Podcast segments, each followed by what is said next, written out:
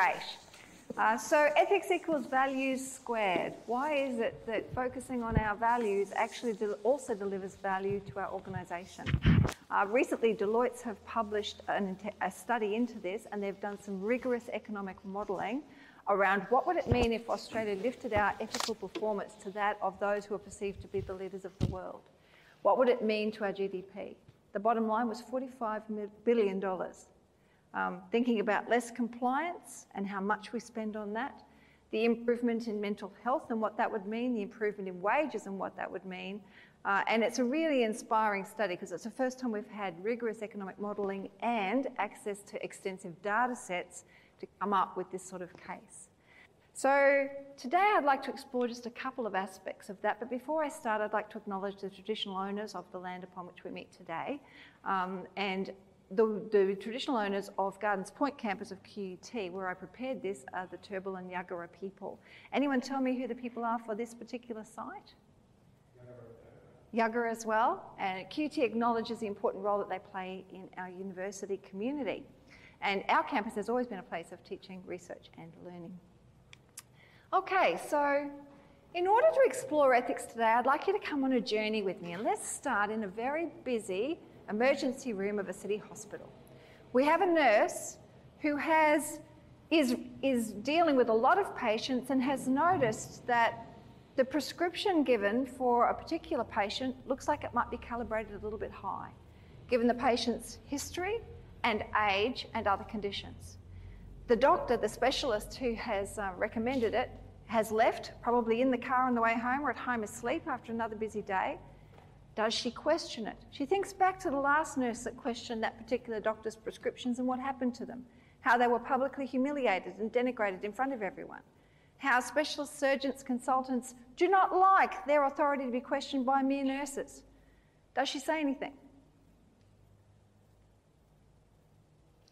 Across the world now to young co pilot in the cockpit of a passenger plane. He and his senior officer are preparing to take off. The plane has recently had a newly introduced computerized system. Now, this is in a culture where your age and seniority in terms of rank are incredibly important. Uh, that's the culture of this country. After they take off, our young co pilot notices that he thinks that the pilot might be misinterpreting the new computerized system and gradually turning the plane upside down. He's junior in status, he's junior in years. You don't question your commanding officer in those circumstances, and his performance will be reviewed at the end of every flight. Does he speak up? Who knows the story? He didn't, did he? Korean Airlines. And that's when Korean Airlines found that they had a real problem, a culture problem that was completely inconsistent with their compliance, their regulation, and everything they said that they stood for in terms of safety. So let's move to our next scene. You'd all recognize this one? Columbia, Space Shuttle Columbia. It takes off on its mission, and one of the shuttle engineers notices what he thinks looks like some insulation that has come adrift during launch, may have knocked against the wing. Can't be sure, the pictures are grainy. What he'd like to do is to access the film, some film of the shuttle to determine whether or not any of the insulation has been moved. But in order for NASA to do that, they have to ask for cooperation from the Air Force, from the Defence Force, um, because they'd have to use spy satellites. Now, that's not prohibitively expensive. It's not logistically impossible, it's just really uncomfortable. They just don't do that sort of thing. So he writes an email to his um, immediate supervisor explaining the case, explaining what he, what he wants to explore and why they need the pictures. And he, and he puts it in bold type how important he thinks it is that they explore this safety um, risk. And he, he starts to understand that this is not going to happen. This is not going to happen. NASA are not going to ask defence for help. He has to think about what he could do next. He writes in boldface again, in capitals, an email being scathing about how not listening to him and not letting them do this is completely inconsistent with all those posters around the place about safety is the most important thing here. If it's not safe, speak up. And he sends that email to his mates, the other engineers. He does not send it up the chain against his supervisor.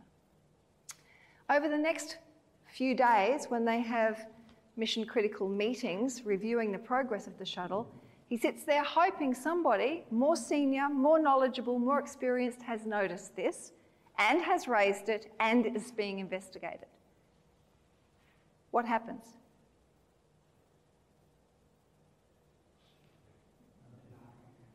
It disintegrated on re entry. Nobody else noticed it, nobody else raised it, and many lives were lost. Anybody remember what he said when he was interviewed by the popular press following that incident? He said, But I'm just a, I'm just a lowly engineer, and she, the person that was in command, is right up here. There is no way I could ever talk to her. Were these people unethical? A nurse, an engineer, a co pilot?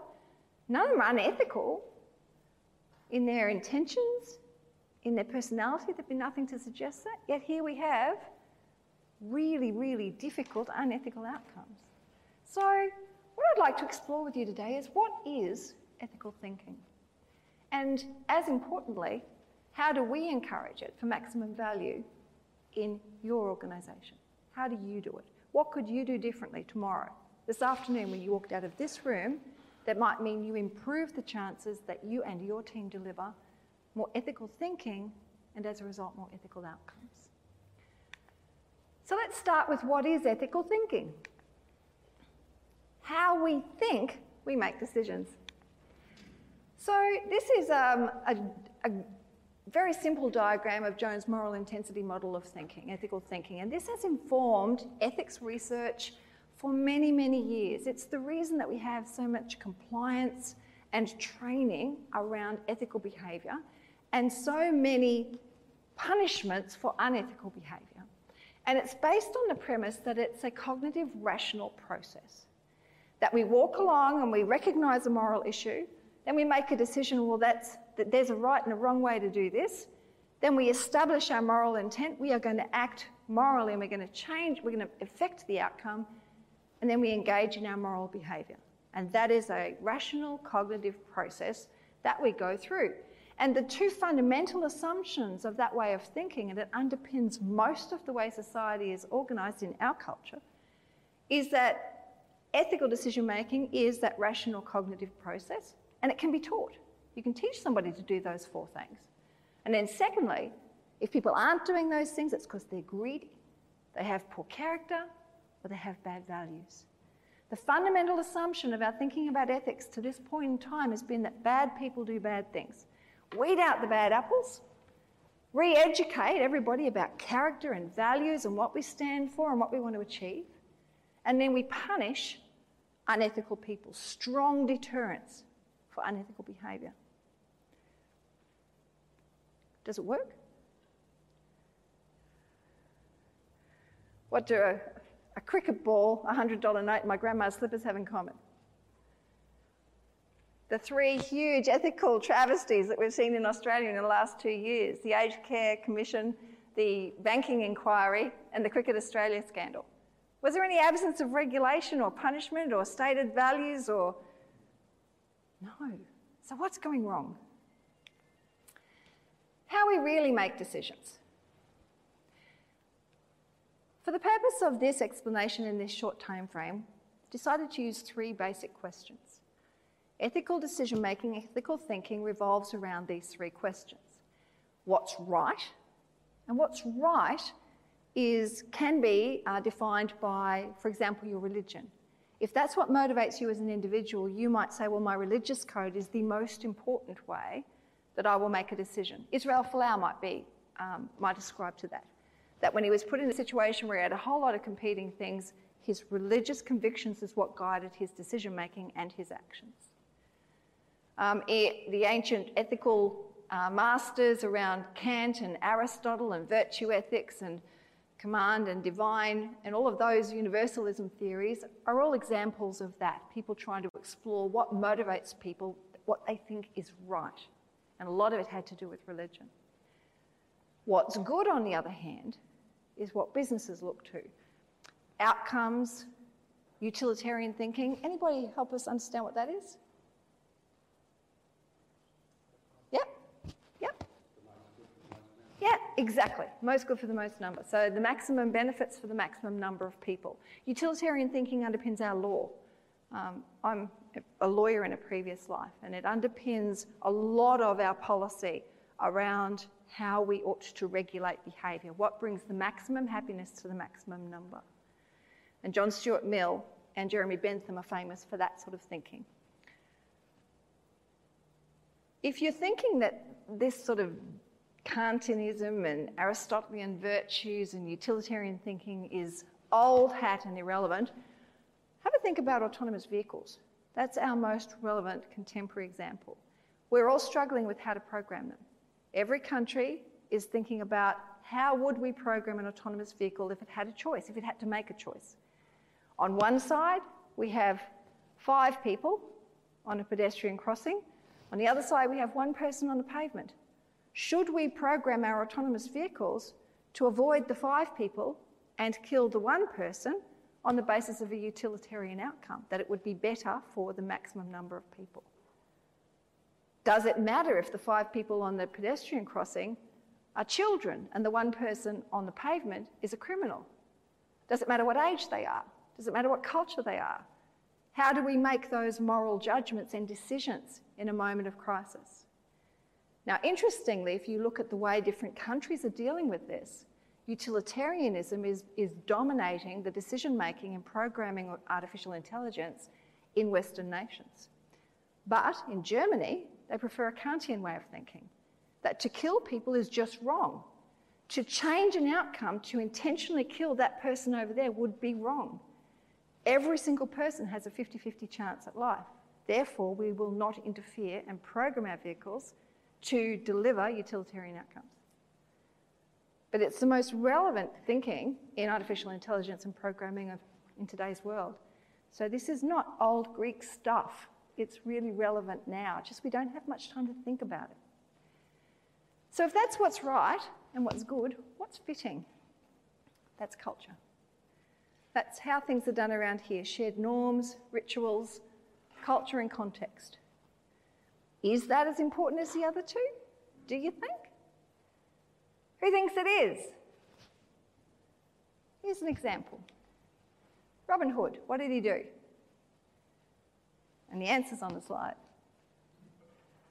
He robbed from the rich to give to the poor. Was it right? well, whether it's right or not is going to be a question of legality. Was it against the law to rob people? Yep. So it was illegal. So the answer to that should be no, it was wrong. Was it a good outcome? Now we come back to it depends. Why? Well, we had a corrupt regime who weren't going to share their wealth with the disempowered, disenfranchised, disaffected, and disappointed unless they were forced to. There was nothing going to change that, that balance of power unless somebody intervened and changed it. So the argument was unless somebody does something about this, the poor are going to keep starving and the rich are going to keep getting richer and life is going to be miserable. So that's one way of looking at was it a good outcome? You, some people would say yes. Was it contextually fitting? Did people think it was a good idea? That that was the way things had to be done? Yeah? And so we find the robber, the outlaw, the thief, the criminal becomes the hero of the story. And the Sheriff of Nottingham, our law enforcement officer, becomes the villain. See how important context can be in the way we think through options available to us. So, how does that apply then in an organisational sense? How do we bring this together in the way that we frame our policies, our procedures, and our way of thinking about what we do? What's right would be our values and principles. An army has some fabulous values, and they're very well stated, and I know them well because I use them in the Cove Plus unit that I created. Codes of conduct, you have lots of those. Policies, procedures. You, like all organisations, try to make it clear to people way to do things, what's not okay. what's good. That'd be your organisational vision, your strategic plan, your targets. For commercial organisations, it would be their budgetary goals. How are we going to make money to stay afloat? No mission without margin. Unless we're making money, we can't continue to employ people and do what we do. And then what's fitting? The way things are done around here. Shared norms, shared stories, legends, rituals. How do you be a financial advisor in Queen Street? How do you be a lawyer in Queen Street? How do you be a specialist surgeon? Those sorts of rituals that also influence our behaviour. Does that make sense? Okay. What else is going on? Now, you've had quite a few presentations, as I understand it, about neuroplasticity and neuroscience.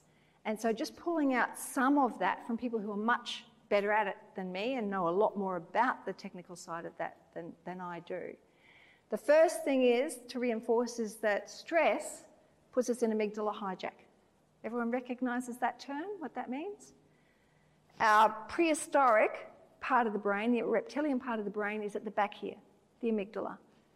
And the neocortex, the frontal lobe, the part that is capable of higher order thinking, is at the front here. So, this bit at the back, the amygdala, that's where the fight and flight response sits. I'm walking along a path, I see something that looks like a snake, I jump out of the way. Instinctive responses, not intentional, just instinctive. I haven't had time to think about it. That's what the caveman does. Up here at the front, the neocortex, that's our Nelson Mandela, capable of much higher order thought processes and outcomes. But what happens when we get into a stress situation is we have this amygdala hijack. All the blood is blocked by the caveman. The caveman basically starves out our Nelson Mandela when we need him most to help us to come up with, with a wise solution. So it's a real physiological fact that stress inhibits our ability for higher order thinking and good outcomes. So, stress is a hard environment for ethical thinking. System one thinking is a default program. Selena would also, Professor Selena Bartlett would also have talked to you about system one and system two thinking. Yeah, ring a bell? Basically, the Reader's Digest version is that we have two thinking patterns. System one is our default. It's our, we use reflexive patterns of thinking. That means that we tend to do the same things the same way. If it's worked for us in the past, it's a percentage exercise that will work again. And it's a quick and easy way for us to make decisions. And it conserves our energy, and that's one of our survival techniques. System two thinking is when we sit down and we really think about every aspect of what's in front of us to come up with a deliberate conclusion. We don't just do what we've done before takes lots of effort, takes lots of time, takes lots of energy, and we don't like doing it. We're rationalists with our time, we're all busy. So, system one thinking is the default. And that's where most people are operating most of the time, unless we consciously encourage, nudge them out of that place with another strategy. We have mirror neurons in our neocortex. Selena would have talked to you about that. Mirror neurons, we sort of monkey see, monkey do. We copy what we see, which means for leadership, leaders really need to model what they want done. They need to do what they say they want you to do, not just say it. You've all heard that expression before. The behaviour you walk past is the behaviour you accept. So those mirror neurons mean that even physiologically, if there's inconsistency between what leaders are doing and what leaders are saying is important, it will have an impact on the thinking of the people that are around them. And then leaders need to model what they want mirrored. So there's a whole lot of neuroscience and a whole lot more, and I know that Brad over there has a whole lot more neuroscience as well that he has um, that is researched. Uh, but that sort of brings it together how it impacts our ethical thinking. So what does that mean overall, pulling that together? Contextual and situational factors are really important in our ethical thinking. They play a large role in influencing our behaviour. Stress diminishes our ability to forecast consequences and to self regulate. And if you think about that, if you wanted to be a utilitarian, if you wanted to be the model utilitarian, if you're in a stress situation, it's going to be so much harder for you to forecast outcomes. Now, add to that the fact that we live in a VUCA world. Is the Army fond of the VUCA acronym, like universities are? Volatile, uncertain, complex, and ambiguous. Um, which just means, and it's complex systems that we live in now. It's complex systems thinking we need to negotiate the systems around us. How do you predict outcomes when you're surrounded by that level of complexity? Reflexive thinking is our default program, so unless we intentionally nudge, encourage, and support people to think in system two, it's most likely they're going to be operating in system one. And confirmation bias. Along with the other 360 something cognitive biases that we display as humans. Anybody seen the cognitive bias index? Um, it's a, quite an extraordinary visual. And it explains this 360 something um, biases that we have as humans. And of course, we don't know we have them, that's what makes them biases. They're not intentional um, attitudes, they are things that operate un- under our consciousness. I was horrified. I did one of the Harvard tests on cognitive biases online and found the result that I'm actually biased against uh, women in the workforce. Here I thought I was a huge champion of female equality and women's rights, but it seems that my training, I was a, a lawyer, a litigator for many years, that having come through the legal profession as a, what too many of us women in there at the time, has left me with a whole lot of judgments, assumptions, and ways of doing things that I was not aware of that have influenced my thinking.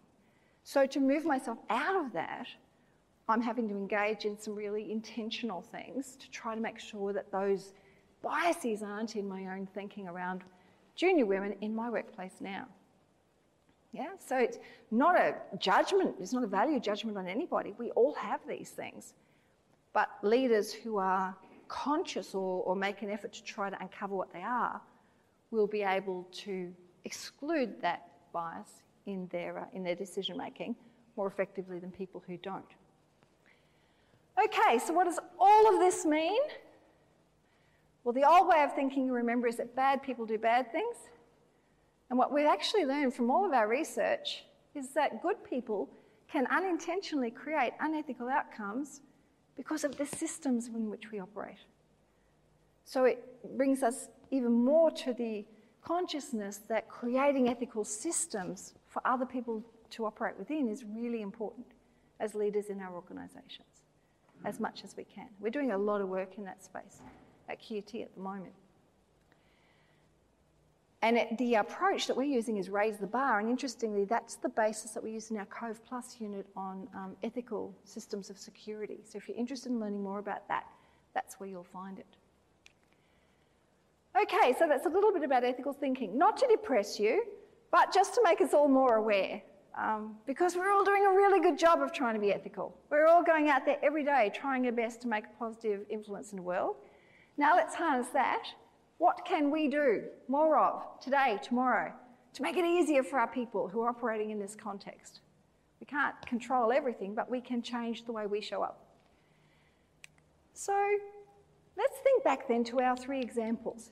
How were they thinking at the time? How was our nurse thinking? Yeah,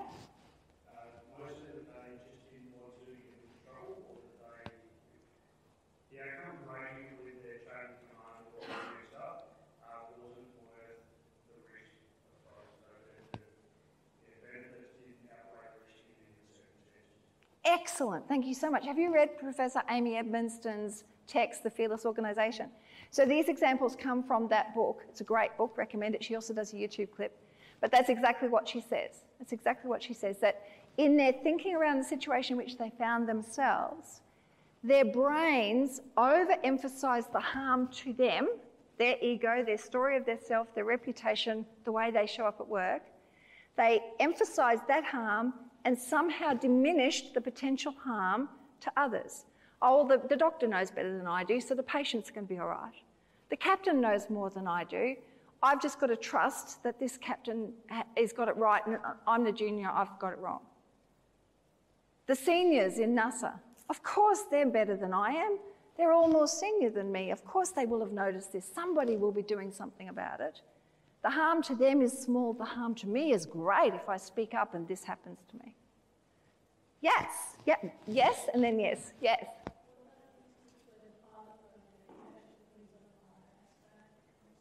Yeah, it doesn't make sense. It's not a rational cognitive process. Yes? Is there an empathy linkage? And what I mean by that is, if in the circumstances involved, if it had been a family member that the nurse was looking at, or there'd been, you know, wife and kids on the plane, or they've been um, family members involved, I think the actions of the individuals would have been different based on that cost benefit analysis.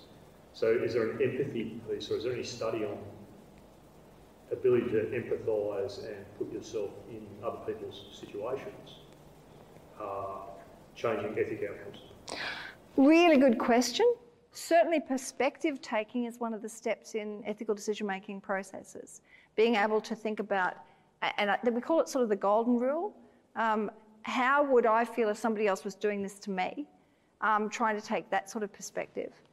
But it's a really good point. And how would you measure it? And how would you study it? Um, and how would you come to those conclusions? It's a, it's a valid suggestion that it may make a difference. But then we go back to the point that was just made. It was his own life, not just his family's, his own life that was going to end if he got it wrong. He was more afraid of being shamed and ostracized than he was of dying. I don't have the answer. Yes?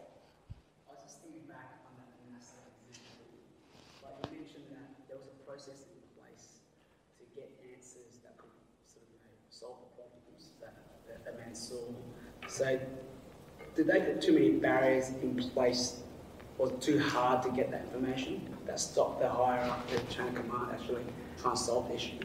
I don't pretend to be an expert on how NASA, NASA works, but the article that I read suggested that it wasn't a difficult process in terms of the funding necessary or the logistics of getting access to the spy satellite to see some film footage of the shuttle to see whether or not the insulation had been moved but there was not an appetite for it politically because they didn't like to ask the Defence Force for help.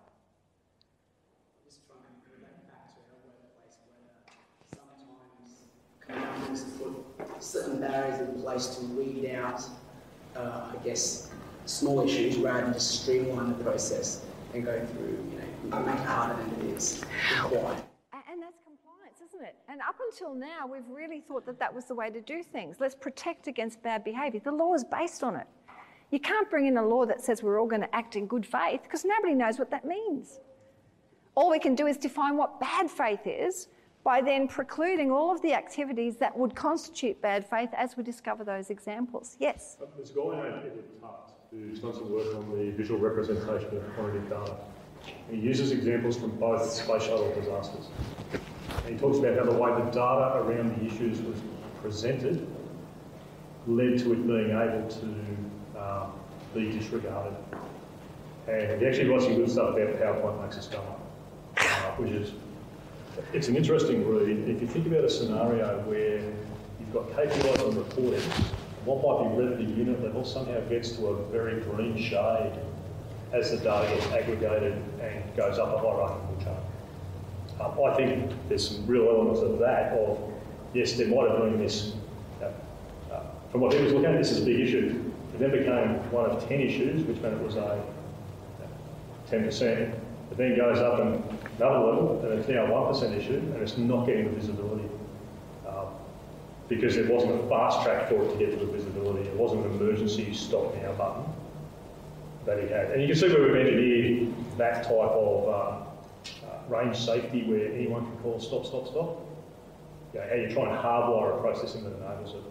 But a hierarchical organisation that is driven by potentially non-management factors, it becomes challenging. Thank you. Thank you. So, according to Professor Amy um, Edmondson, their self-harm thinking somehow was prioritised over their potential harm to others. It was diminished. Which leads us to the idea of psychological safety. And that's the phrase that she coins around this particular phenomenon. Psychological safety, she says, is a really important thing for organisations. And for high performance in business, you not only need high psychological safety, you also need a a good level of performance pressure.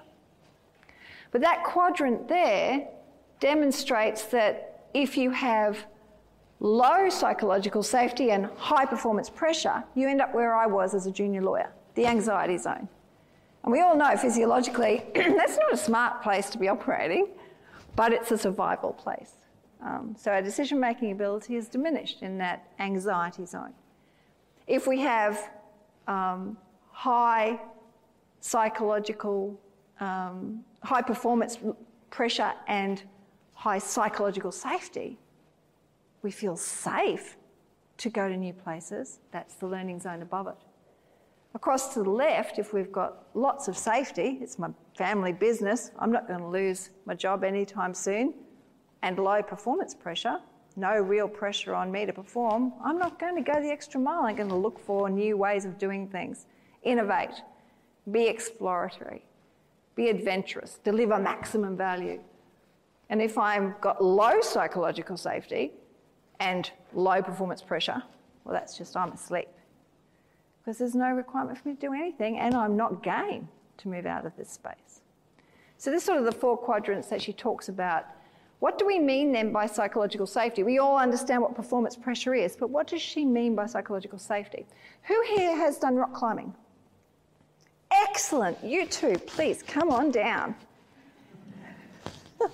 Thank you very much. I really appreciate it. Two days ago, I said, I'm about to do an experiment, I need some help. Who's done rock climbing? Not a arm, not a hand, nothing. So thank you very much for playing with me. Your name? Chris. Chris, welcome, and? Jess. Jess. Okay, who would like to scale the rock face and who wants to belay?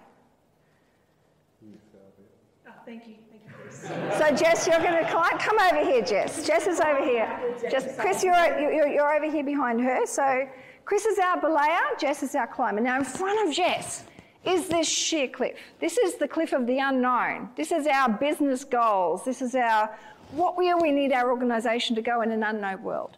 This huge cliff, no one's ever climbed it before. We've got no idea where the weak spots are, we've got no idea where the strong spots are, we don't know how long it'll take us, and we're the first to do it. So Jess is about to make that climb. Now, what are you wearing, Jess, in a non weird way to do this? Is there a non weird way? Have we got past that? Yeah. Uh, probably a harness, some A safety harness? gear, helmet. Okay, and is there a rope somewhere? I'd hope so. And where would that be? Uh, hopefully off the point in the cliff. But around you? Yes. Around you. So it's around you, and where does it go to? Uh, high point and then hopefully Chris behind me. To Chris behind you. So Chris has got, what are you wearing, Chris, in a non weird way? Well, I'll be wearing a harness as well. A harness, and the rope is, and what, what, how are you grasping the rope? Do you uh, have, Two hands going through to probably the figure of eight. Okay. Do okay. a safety break maybe, depending what we're doing. Excellent. Everyone got the picture? So Jess now starts to climb this very, very steep rock face. Come on, Jess, come with me. Oh, you're doing it so well though. And as she gets to this bit here, it starts to crumble beneath her fingers. And she starts to get the adrenaline response. Uh, this is crumbling, but I'm, I'm really high up in the air, and that's the floor below me. And what happens?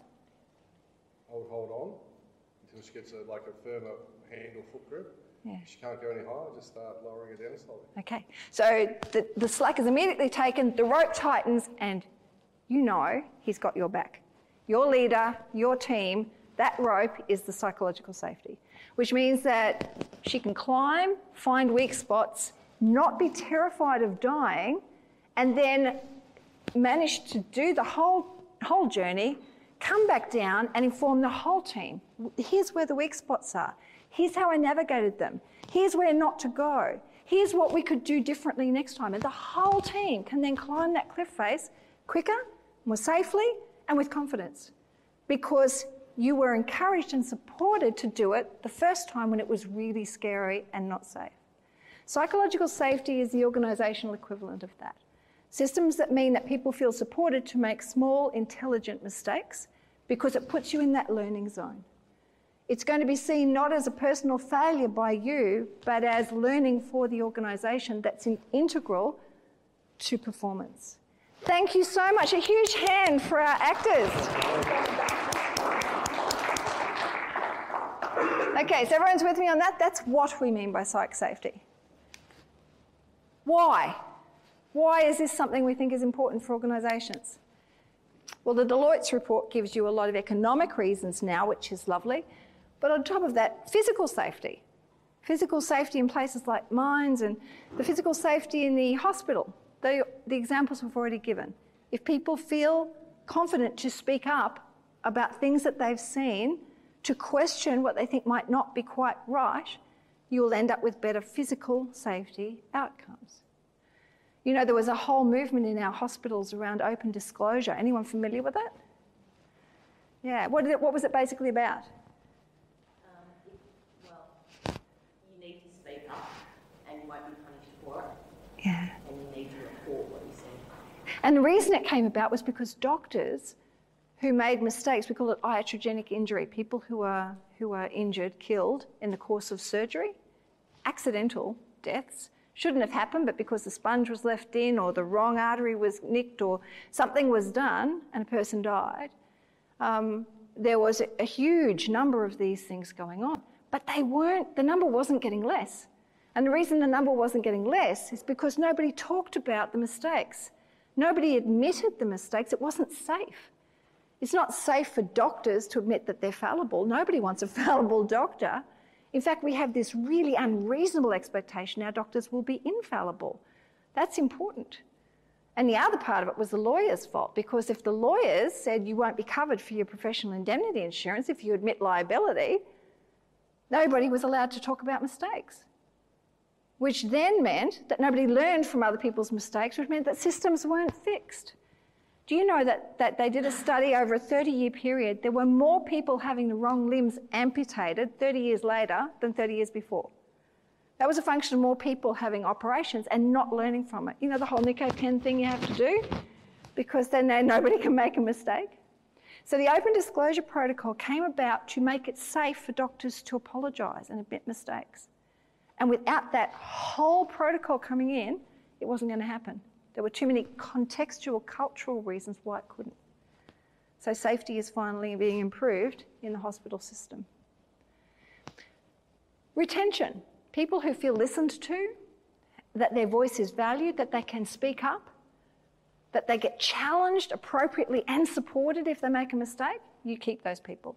How much does it cost us to recruit new people? To onboard them, to train them? What would we save? If we retained the ones we already had, the ones who weren't feeling that, that they could be in that zone. Innovation.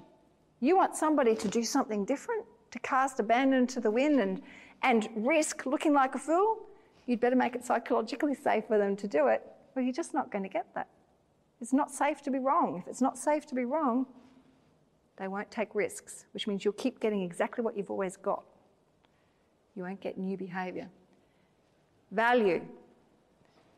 You can explore new, new ways of bringing value to your organisation, to your people, to your relationships, if people feel free to speak up. If people don't feel free to speak up, your value exploration is reduced. And of course, my favourite ethics, which is the examples we started with today. If people feel that they can question, that they can actually push back against, well, why? Why would that be better?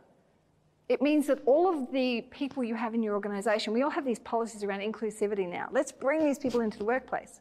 Well, that's the first step. But do they have a voice? Do they get listened to? Do you invite their participation in decision making, which would mean that you could then take account of the difference in their perspective? That's what we're challenging organisations with now, because that's what that really leads to in terms of ethical, ethical thinking and decision making. So that's the why. Does that make sense? How? Edmondson's text is really good on this. Um, she talks about leaders taking a learning mindset and talks about situational humility.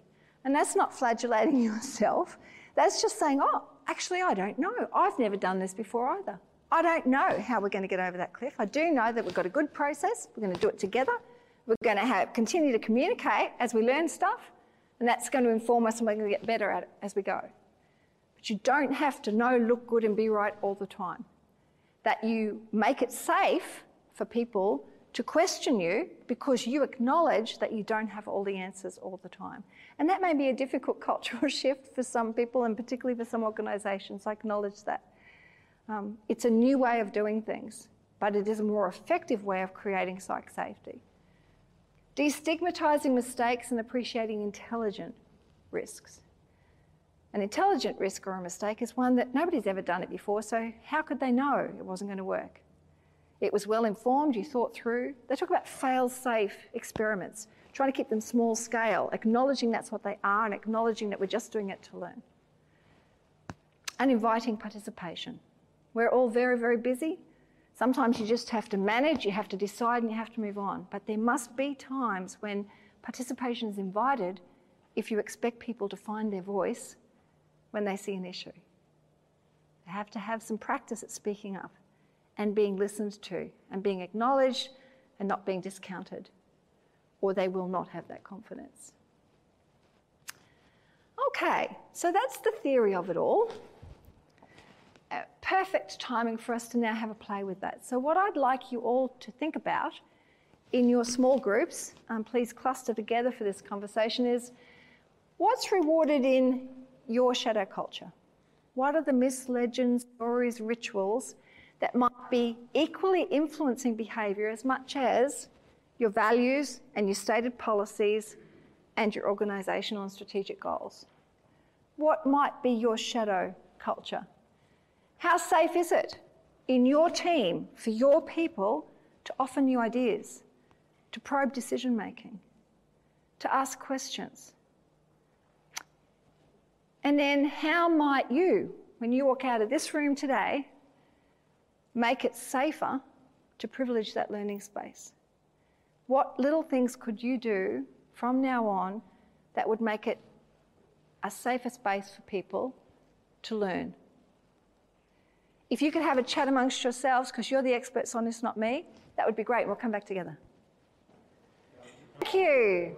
Thank you very much. So I am going to ask each group to nominate a victim, I mean volunteer, to speak on behalf of you to, um, to talk about what you, what you were discussing, what you were chatting about.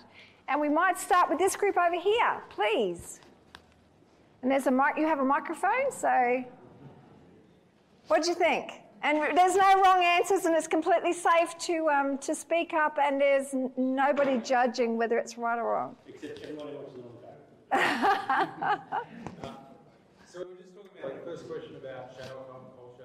Uh, we were trying to define the difference first between what's a shadow culture and what's a culture. Um, but in relation to rituals and stories, um, we reinforce the Anzac story every single year. Um, it's embedded in, in, in, our culture and something that we, I wouldn't use the term celebrate, but uh, we acknowledge and we, we use that as a way of inspiring our current soldiers right now. Uh, as far as the other questions are concerned, we actually feel like Defence has made huge inroads in creating um, spaces and um, uh, cultural changes to give people the opportunity to raise innovative ideas.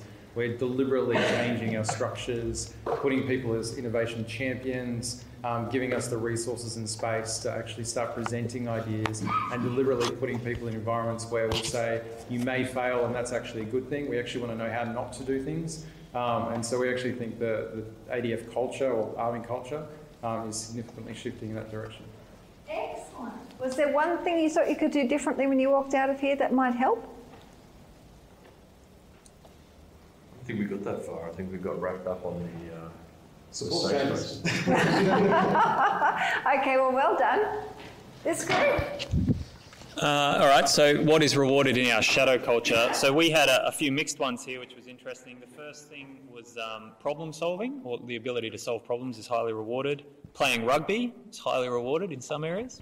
Uh, being fit and exercising and being seen to be like active all the time. Uh, personal innovation was rewarded. Uh, specialisation was rewarded. So by that I mean soldiers specialising in a specific stream and maybe moving to a special organisation like a support company or a support platoon. Um, this one was mixed. So being seen to work extra hours or long hours or be the last one to go home was rewarded, uh, but not in all work environments. Some were the opposite. Um, and then on to how safe it is. This one was also interesting in that it was mixed. So uh, about half of us thought that the environment we worked in was safe to offer new ideas. And inside of that group, some believed that whilst it was safe to offer ideas, there would be no action as a result of it anyway. So kind of brings up the point about whether it's pointless.